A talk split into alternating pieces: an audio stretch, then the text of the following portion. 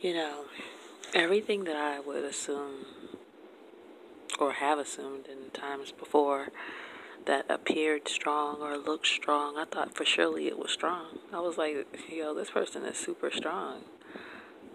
But yet they couldn't forgive people.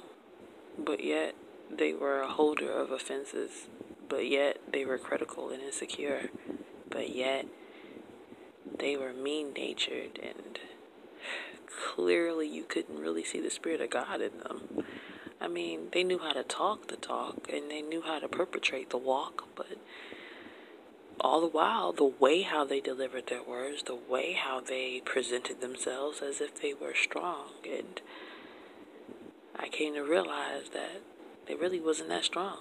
You see, strength takes on a whole nother element of, of, of, of posture the posture of strength is in your kindness, is in your forgiving, is in your, you know, is in your your loving on yourself and loving on people, loving on God more than anything else.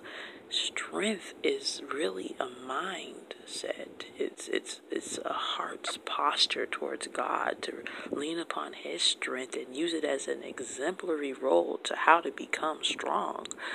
Strong in strength is not in how you deliver your words, it's what's behind the words that causes it to have the greatest impact. Strength isn't something that you put on, strength is something that you either are or you're not.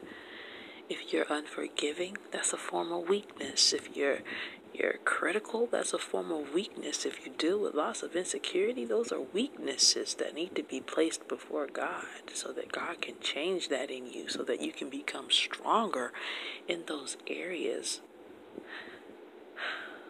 True strength and what I thought strength was is what I thought strength to be at times past in my life. I've come to realize as I've gotten older that real strength is beyond what the physique looks like or the delivery of a word or what people appear to perpetrate.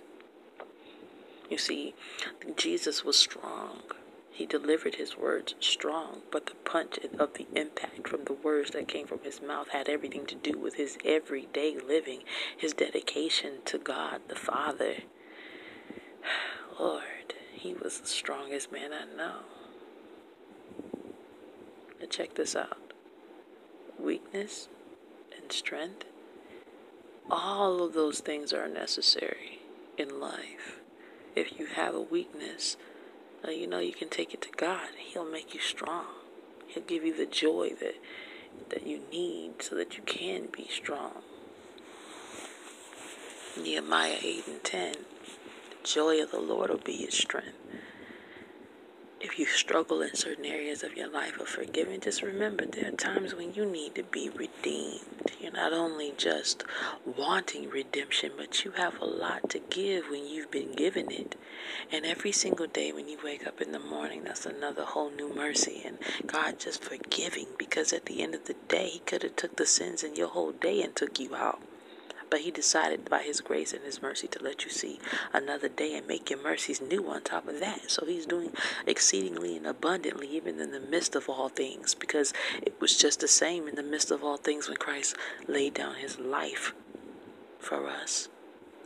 It wasn't because we turned around for the good, it was in the midst of the bad. Glory to God.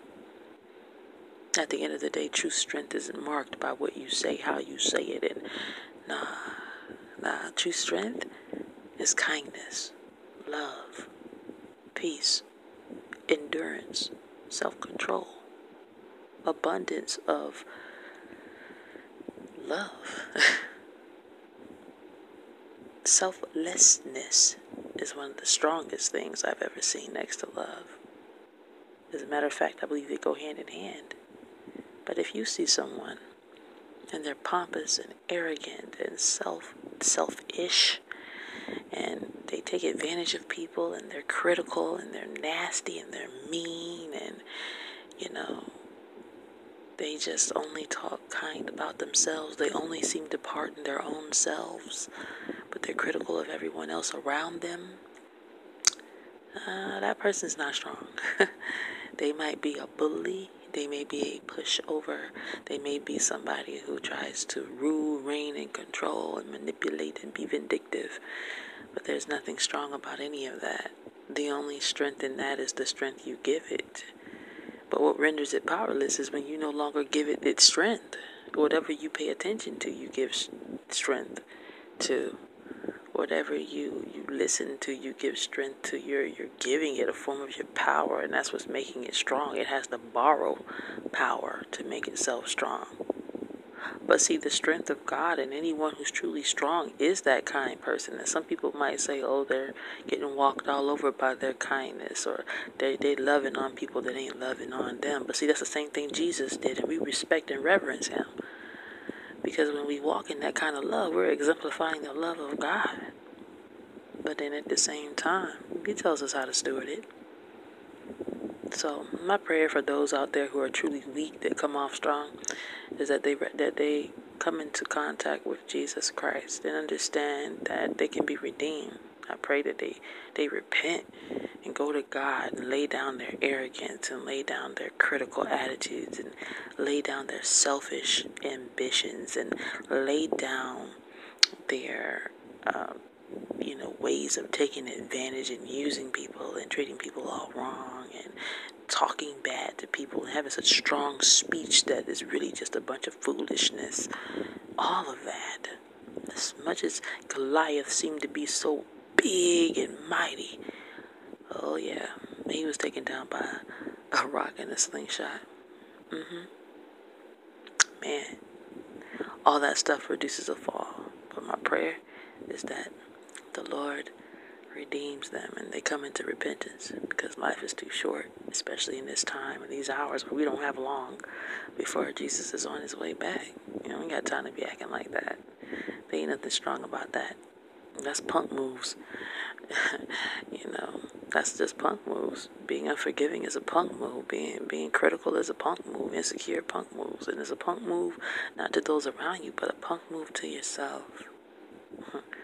Come out from all of that. Get connected with Christ. Repent of all your sins, man. Woman, boy, girl, repent. The time is drawing near. We ain't got time for all of that. Let's recognize what strength is and what true strength is, and let's get connected.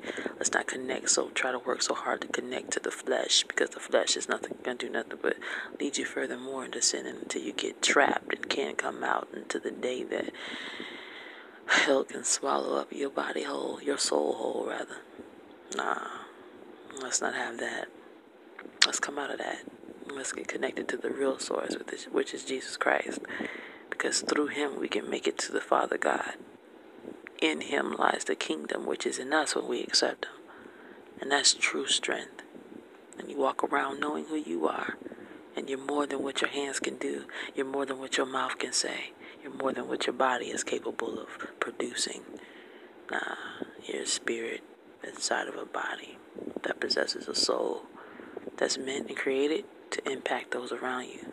And for some of us, to impact the world. I hope you uh, enjoyed this. Bless up.